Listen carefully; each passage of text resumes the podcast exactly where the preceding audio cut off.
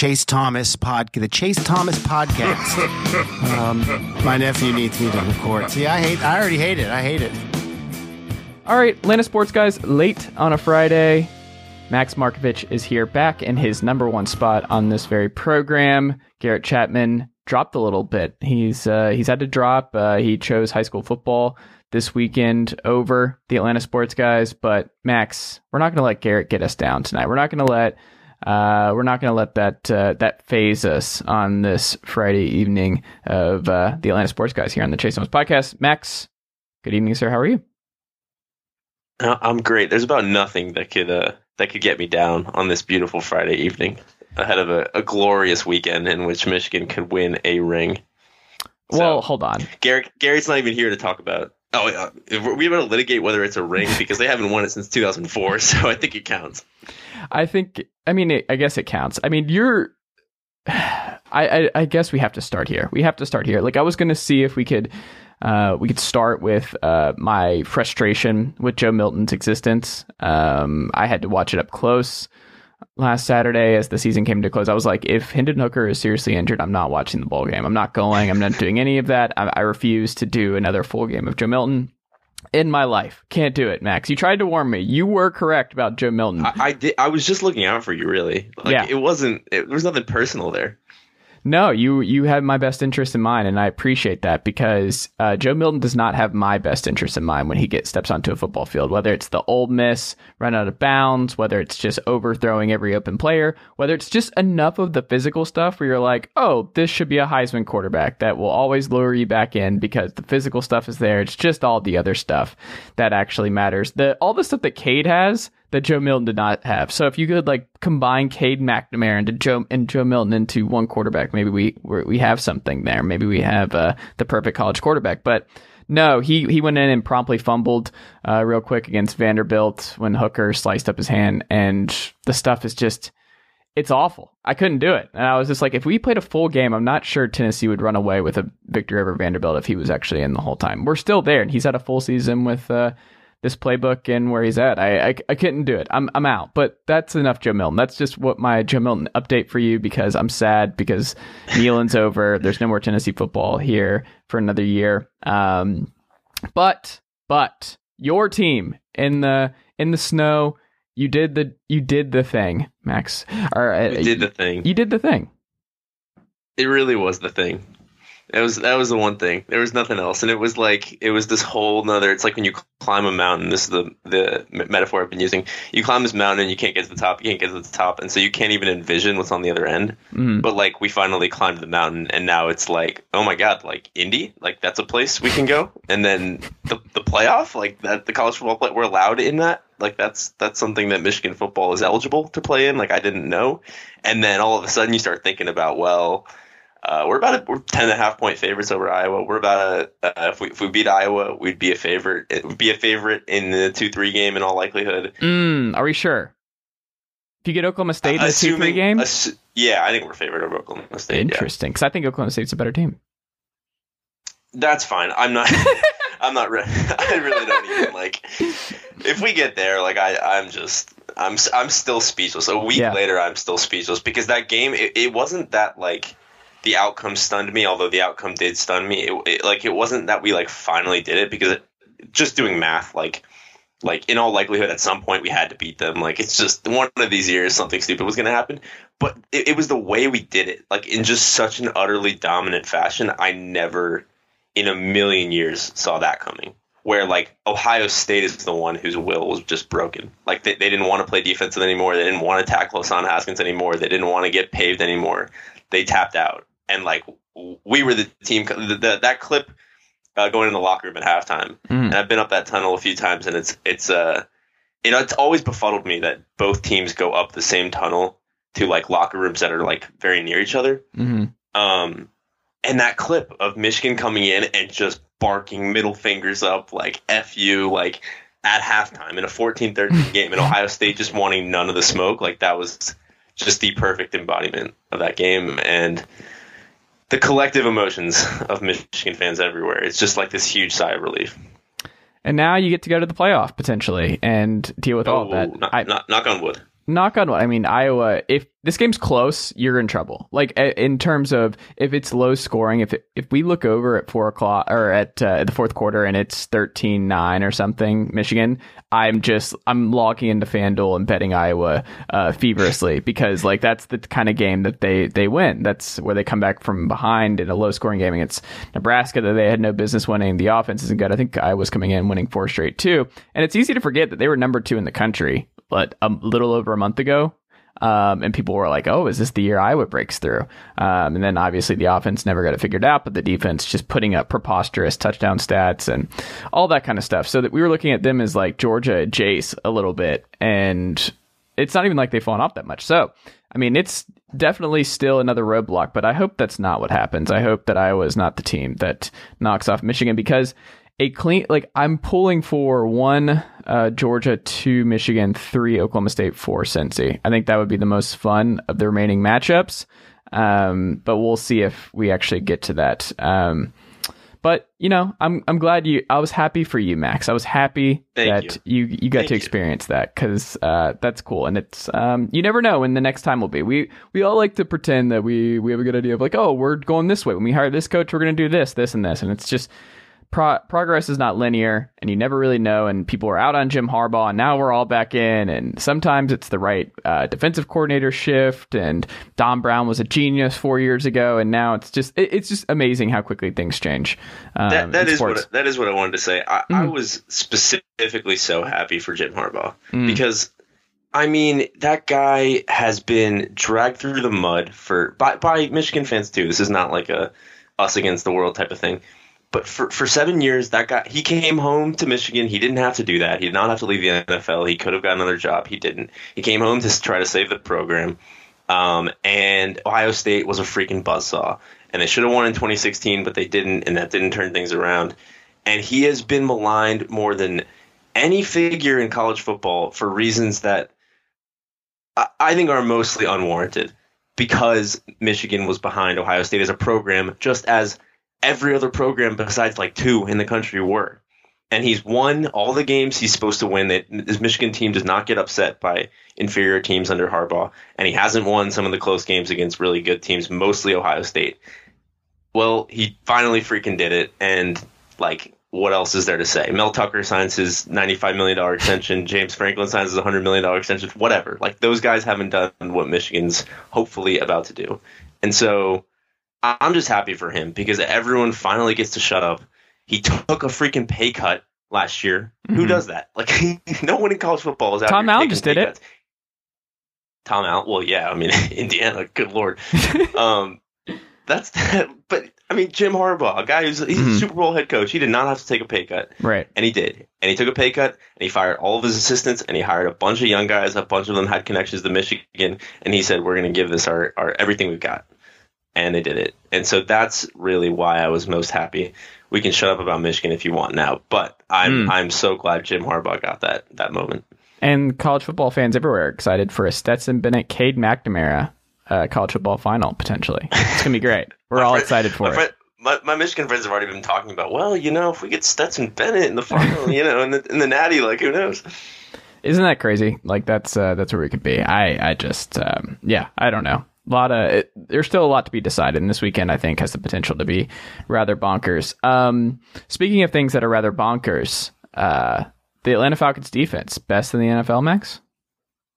Yeah, I think I, I think I said in the group chat, uh, 85 Bears reincarnated. Mm-hmm. I mean, haven't allowed a, a play over 40 yards all year, like you know. You know what's weird? When I saw that, I was like, I feel like I could go back through my notes, and that's something I should have because I take notes on every game. Then I'm like, it really does feel like that though, because uh, it's it makes sense if you watch every Falcons game that that is the stat for them because they the games are so boring by and large because the Falcons have no big play threats either, especially with Calvin Ridley gone. Is that like neither side really gets out of the molasses the whole game? It's just a, a slow, slow, slow trudge to the end, and that you just hope to get out alive. Like they're they're snoozers. Like every Falcons game is a snoozer. This Sunday was a snoozer. Um, even until the the late moments where Jacksonville uh, almost got back into it because the Falcons just refused to have a normal game. But this is also like the worst second place uh, NFL team in football. Like I think what is our point differential? Football, football Minus 100. Like this is crazy. The the point differential is bonkers. Um, if you watch the games, you're just like, yeah, this team stinks. Um, Kyle Pitts, he has to make some kind of ridiculous catch every game. Uh, we have something in Cordarrelle Patterson. I'm I'm not ready to write off Wayne Gallman yet. Um, Russell Gage being back is a delight. He makes things a lot more fun. But the offensive line's still terrible. Ryan has like one of the things Falcons fans have to admit is he has lost a step, and he had one throw where uh, I think it was on third down. Do you remember? Did you watch Sunday? Unfortunately, yes. Okay. Do you remember at the end where we could have put the game on ice and Kyle Pitts and Olamide Zaccheaus both ran inside slants? Pitts was just uh, a longer route, and uh, Ryan went to the check down and went to Zaccheaus on third down um, to give the Jaguars one more chance. Uh, Pitts was wide open and he beat his man. And Zaccheaus, you're not going to believe this, did not beat his man. And the Jaguars broke it up. Like Ryan went to the like, what are you doing? This is like one of those where it's just I defend Ryan. He's the greatest Falcons quarterback of all time. But I had to rewind that because I went back later and I was like, what? What? Uh, am, am I seeing things? What? What happened here? Kyle Pitts is right in the his clear eye, like his clear line of vision and it's just wide open. You can put the game on ice. So you just hit him there in stride, and he misses Kyle Pitts in stride at least twice a game. Um, but he goes to Zaccheaus. Zaccheaus obviously doesn't come down with it, and then the Jaguars get another opportunity. But um, I don't know, man. This things are still just not great. If Cordarrelle Patterson did not exist and Kyle Pitts did not do one or two cool things, I I just it would just beat beat my soul. Did you have any strong takeaways from the Jaguars game? there have probably been worse Falcons teams in the last 15 years or so. Um, I don't think there have been any few, less enjoyable teams. Like I, I, don't, I don't like watching this team. There's nothing that gets me excited.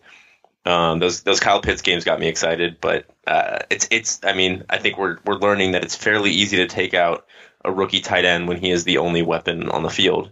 Um, and you know, I, I don't. I'm not going to bring this back to Ryan. Like certainly he's lost a step. I think I think that's been the case sort of gradually over the last five years. But he's still smart enough and good enough to win if the scheme works, if guys are open, if the timing is, is there. Like I think he, he played really well um, in sort of the middle of this season ish when when like the idea of the playoffs was still sort of on the table.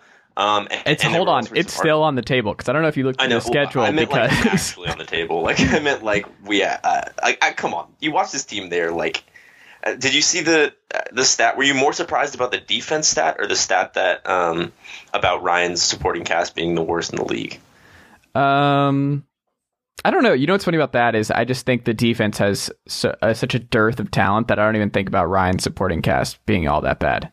That's how bad it is. There's just a dearth of talent everywhere. But when I think of the dearth, I think of thinking of the defensive line and I think of the secondary outside of AJ Terrell. Um, although Eric Harris is AJ. a delight because I don't think he's good, but fans love him and he's a hard hitter and he's uh, he's entertaining. Uh, he had one big uh, stop in this game on uh, on Sunday, but outside of that, yeah, no, I, I no, it's he's, not he's great. definitely not good. He's yeah. definitely not good. Uh, and, and I also think uh, one of the biggest things this year has revealed to me is that mm. one of the one of the biggest roster failures of the Dimitroff era, and there were quite a few, mm-hmm. is that they they really seriously invested in this offensive line, and it's not good. Right. And, like, it's not all Dimitroff, but like, I mean, Kaleb McGary doing it for you. Jalen you know, Mayfield, either of those, not good. Either Jalen. I mean, that's not a Dimitroff. Well, Matt Hennessy pick, was a Dimitroff pick. Hennessy is he doing it for you? He's supposed to be the, the Alex Mack 2.0. Where's that? Um, I mean, Matt, Jake Matthews is, is Jake Matthews, and I don't think we're gonna uh, worry too much about that. Yeah. But it's like we we put our capital into the line, right? Mm-hmm. And so it's like you're supposed to have these premium weapons, two of them, and this line, and then Ryan should be able to, to sort of the, we were like I don't know the the formula for this Falcons team being any good was that they were a top ten offense because of that. Um, they're certainly not that, and I, I'm really disappointed by that. Um, the defense, like, this is probably the least talented defense in the NFL, and I think we kind of knew that. Um, but I mean, AJ Terrell is just Ryan, the, I'm giving Ryan a pass until next year. I'll say that. But see, like, I just don't see how this gets much better. Like, there's just so many more moves and so many more picks that this team needs to hit on. And you mentioned the offensive line, and that's something that I do think is fair to give. Like Dimitroff tried, like he took two offensive linemen in the first round. Um, he drafted Jake Matthews, he drafted Matt Hennessy. Like he tried, and then you get Mayfield in there this year. But like they did try. They they just did not do, they did not pick the right guys, which is super simple. But it's also just that like this matters because when you don't get Terron Armstead and Ryan Ramczyk, that has long term ramifications. But it's also like the Vikings have been going through this forever. Like they still they will use all the draft capital in the world, and their offensive lines are always awful. It's just like clockwork. It doesn't matter who they draft; they're not going to work out. And then you have the freaking Detroit Lions, who are awful but have a great offensive line. It makes no sense that they've been able to develop their offensive line the way they have, but it's also incredibly frustrating when you're a fan of like the Falcons or the the Vikings because you're like, what they did it, why can't we? And I I don't even know even if the offensive line was great that this offense would be all that great because guess what? Even if Ryan has time, no one's open because if you watch the plays where Ryan does have time, it's not as though he's uh he he's missing open guys because he's rushed no one's open. They have Tajae Sharpe out there who hasn't been open since 2016. You have, I mean, just names. You just throw out a name, and I would believe that they were getting snaps at wide receiver at some point this year. But like, it's just bad. And the absence of Calvin Ridley obviously is paramount here, and we don't even know like when he'll be back, if he'll be back this year. Like, there's a chance Calvin Ridley just played his last snap as a Falcon already. Like, that's also a possibility. How, how do they even possibly go into that and decide whether to pick up his fifth year option? Right. Like, what we i mean maybe they know i'm sure they know more than we do but like what is that even i mean we, we were talking about calvin ridley extension as like an inevitability like well, how do you even have those negotiations right now you, you can't no I, I would I, I'm moving on without him. Like I think at this point, like I think you should move forward. It stinks. And that's yeah. That's dire because it's also like we can't afford to invest more resources in our weapons. Mm. Like you, you, we can't afford to go out and pay I don't know, free agent receiver. We watched Michael Gallup last night. He's going to be a free agent. Mm. Can't afford to go out and pay for Michael Gallup right now. Are you kidding? Have you seen his defense? And part of that comes back to, and I don't, I don't want to get alarmist about this yet, but that that this uh, Terry Fontenot's first draft is not looking great. No. Um, and I think that it, like if you don't hit on Richie Grant, if you don't hit on Jalen Mayfield, and I mean the Pitts discussions is a separate thing, but man, watching Michael Parsons last night, sure would be sure it would be sick to have Michael Parsons. Um, I, you know, like you can't afford to go out and, and draft a receiver in the first two three rounds, and you definitely can't go out and pay for one in free agency. And so that's where it comes back to, like, what is the long term vision here? You have to reload the defense. That has to be first and foremost. The offense doesn't look like it's ready to do anything either. Yeah, I don't think it's uh, getting resolved anytime soon. Um, speaking of things that aren't getting resolved anytime soon, Max, uh, the Atlanta Braves will not be signing uh, Freddie Freeman anytime soon because there's a lockout. And I think Braves fans, like, it's interesting to see just how um, dire it feels um, in terms of what what's going to happen here because we saw the reported number in years and you're like, oh, yeah, the Braves should absolutely do that. If he gets anywhere close to that number, and it's not with Atlanta. If the Dodgers give him that number and he takes the Dodgers deal, I just, um, I don't know. I where are you at with Freeman? Because I mean, we don't even know if we'll have a Major League Baseball season, so the Braves could be champs for two years in a row. But I was about to say that this World Series thing could drag on for quite a while. It could. Um, I am still leaning he's not back. I am going to always err on the side of this front office doesn't or this ownership group is not going to operate that way. And I just, I don't know. They did win a World Series. Alex Anthopoulos did a lot of great under the radar stuff, and he got really lucky. Like that's the other part. You just have to admit that it was luck. That this was a really average team, and they lucked out after Acuna went down. Like the the odds of Jorge Soler and Eddie Rosario doing what they did ever again are one out of a million. Like it's it's great We'll love it forever. The sound of uh, Soler's home run in Houston will ring on forever. But the amount of times that happens if you replay all of that all over again, or what? Like just minuscule. Like they're they're uh, almost impossible, and that's what makes sports great. But that's not happening next year, and all those guys should not be back. You should not pay any of them. You should invest like Adam Duvall's back, which I agree with. But man, I don't know. The the Mets are, are, splurging. Bryce Harper just won the MVP. The Marlins are coming. The Marlins will be in contention either next year or the year after that. Things are going to get crowded, and the Braves can't afford to just uh, skimp out on this. But I'm also just like, you know, I'm not really sweating anything. They want a ring. I don't really care. Freeman can go, right. and I'm fine. Like I really don't well, care. I don't know if that's right. I mean, I think like the odds. He's 32 years old, obviously. Um, uh, the odds of this deal say say the Braves were to pay him, and I don't even really know how you evaluate this right now with the with the lockout and not really understanding the scope of that right now. But the odds of this deal uh, looking good, however many years down the line, are probably not great. But um, if we get a DH, it's, which it like, looks like, he could be the right, DH and right. slide over. Yeah, and, and it's also like you know, there's a certain there's a certain like monetary value and, and emotional capital that it's worth to have Freddie Freeman retire brave. Like mm-hmm. you really have to start thinking about like what where will he be in sort of the pantheon? This world series really sort of rounds that out for him i think mm. as a brave. And it and, and like that that is worth something. Um it's worth something financially like selling tickets and all that um selling jerseys. But it but i don't know man. We talked about how magical that world series run is and like what that meant to the city and and all of that like freddie's at the heart of all that and to just to have him let him walk over dollars um, seems rather ridiculous, but I, I understand also where you're coming from and what you're saying. Yeah, I hope it doesn't happen, but that's just my gut instinct at this point that if he was a priority, they would have gotten this done a long time ago. I just think if like this should have been a no-brainer. And this is something where when you um, fleece, uncomfortably fleece Ronald Acuna and Ozzy Albies, you you pay Freeman then. Like that's like a non-negotiable. If you're going to save an insane yep. amount of money on Ron, Ron Acuna, you pay Freddie Freeman. This should not even be uh, a conversation starter for me. It's like that's the. But it's also yeah. it's it's a little bit like the like the John Collins situation where like mm. um, obviously they're not parallel players within the team, but um, where it you know if if they were going to make John Collins a max player, they would have done it way you know in the off season before mm. right like they if they really wanted to do that it would be done and so eh, obviously the john collins thing worked out for a number of reasons um, but he didn't get that money that for, he didn't get the max money right exactly and i'm hoping i'm hoping the freddie freeman uh, situation works out too well, speaking of the Hawks, 12 and 10, got the Sixers tonight. Um, very excited about that one. Uh, nice little break and uh, get to see what uh, we look like. I am so curious because Kevin Huerter, and you read the quotes, and Cam's mm. out again tonight, and you read how the team thinks and views of Huerter.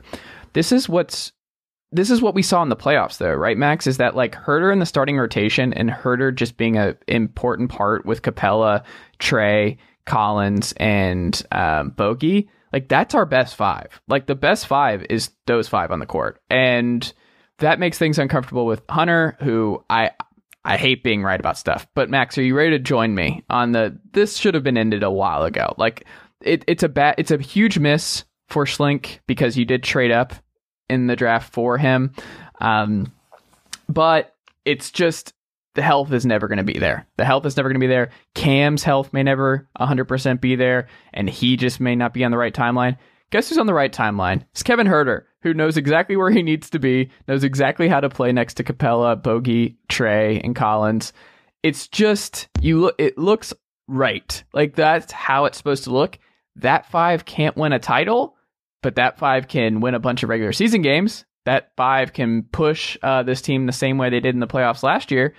But I I just I, I, don't know. It's like one of those things that now that Huerter's paid, he can't be like he's almost untouchable for me because he's just like this glue player that means so much to this group and just helps everybody else around him when he's on the floor. He's been the unsung hero for me early on this year and getting the Hawks back on track. Yeah, Trae's been awesome, but I do think a lot of credit uh, should go to uh, to Huerter, and uh, I don't know if the the good folks feel the same. Do you do you feel the same, Max?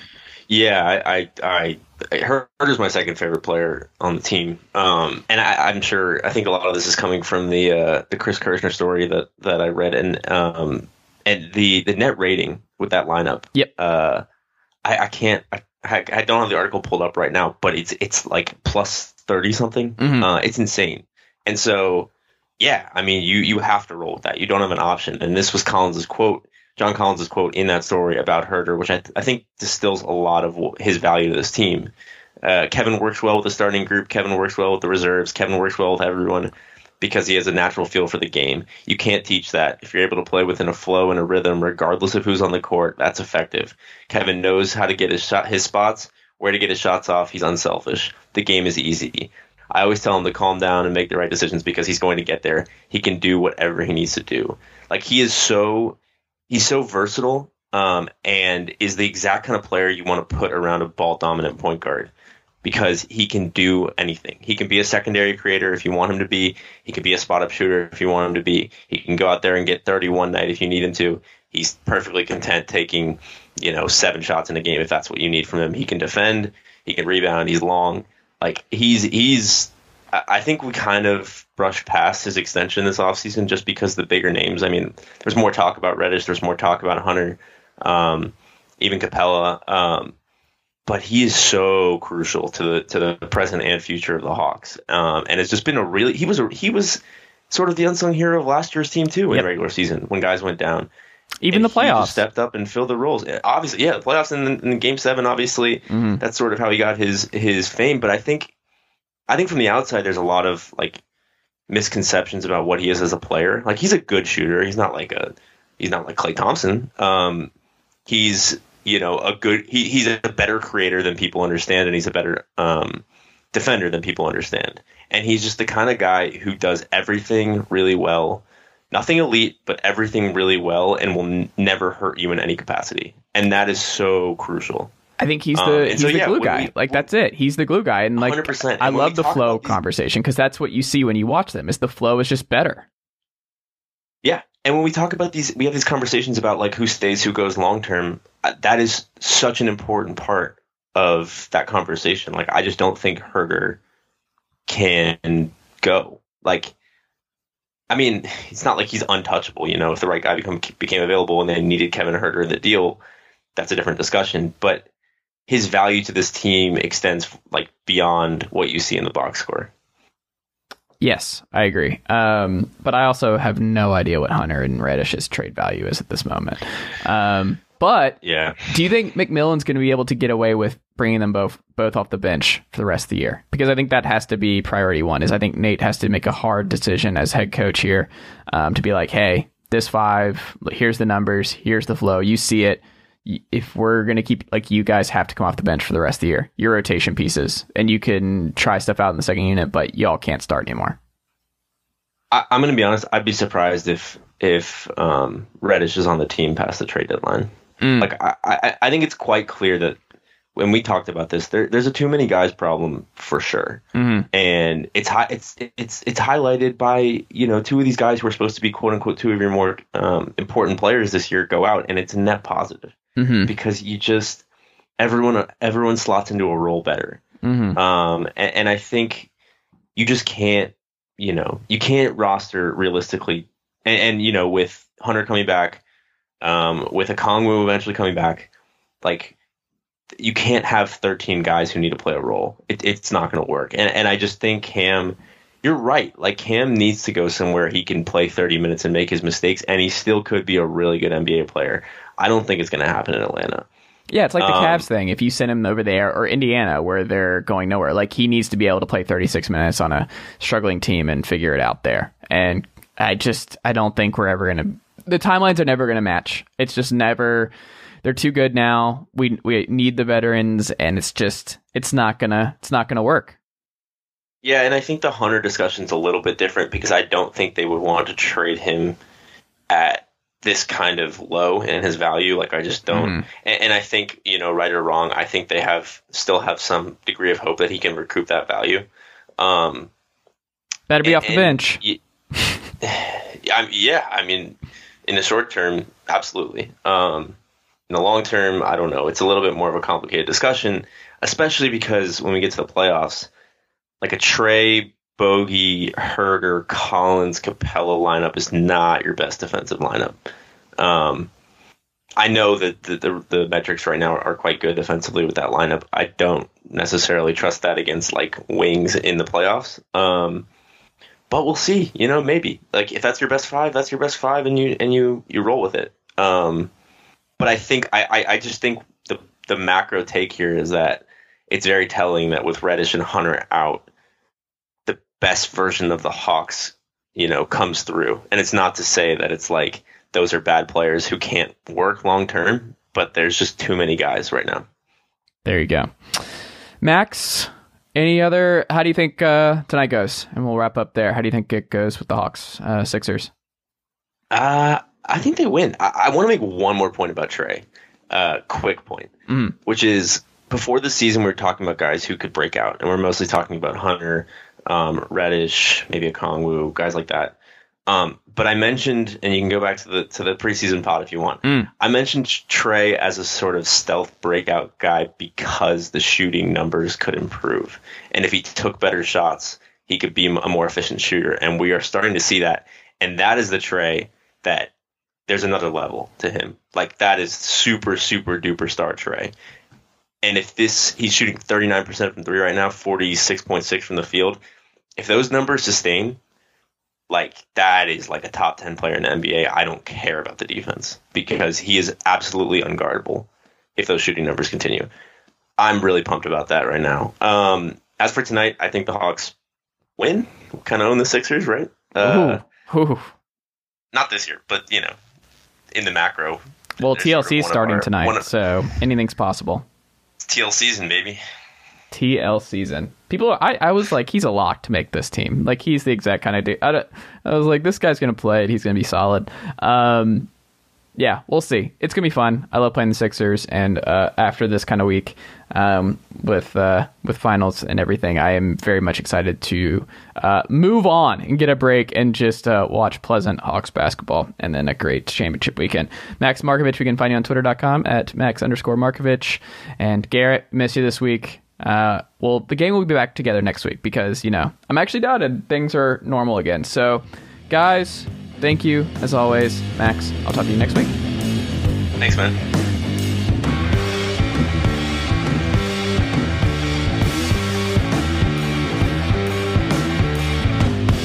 Nicely done, nephew. Chase Thomas Podcast. Hell yeah.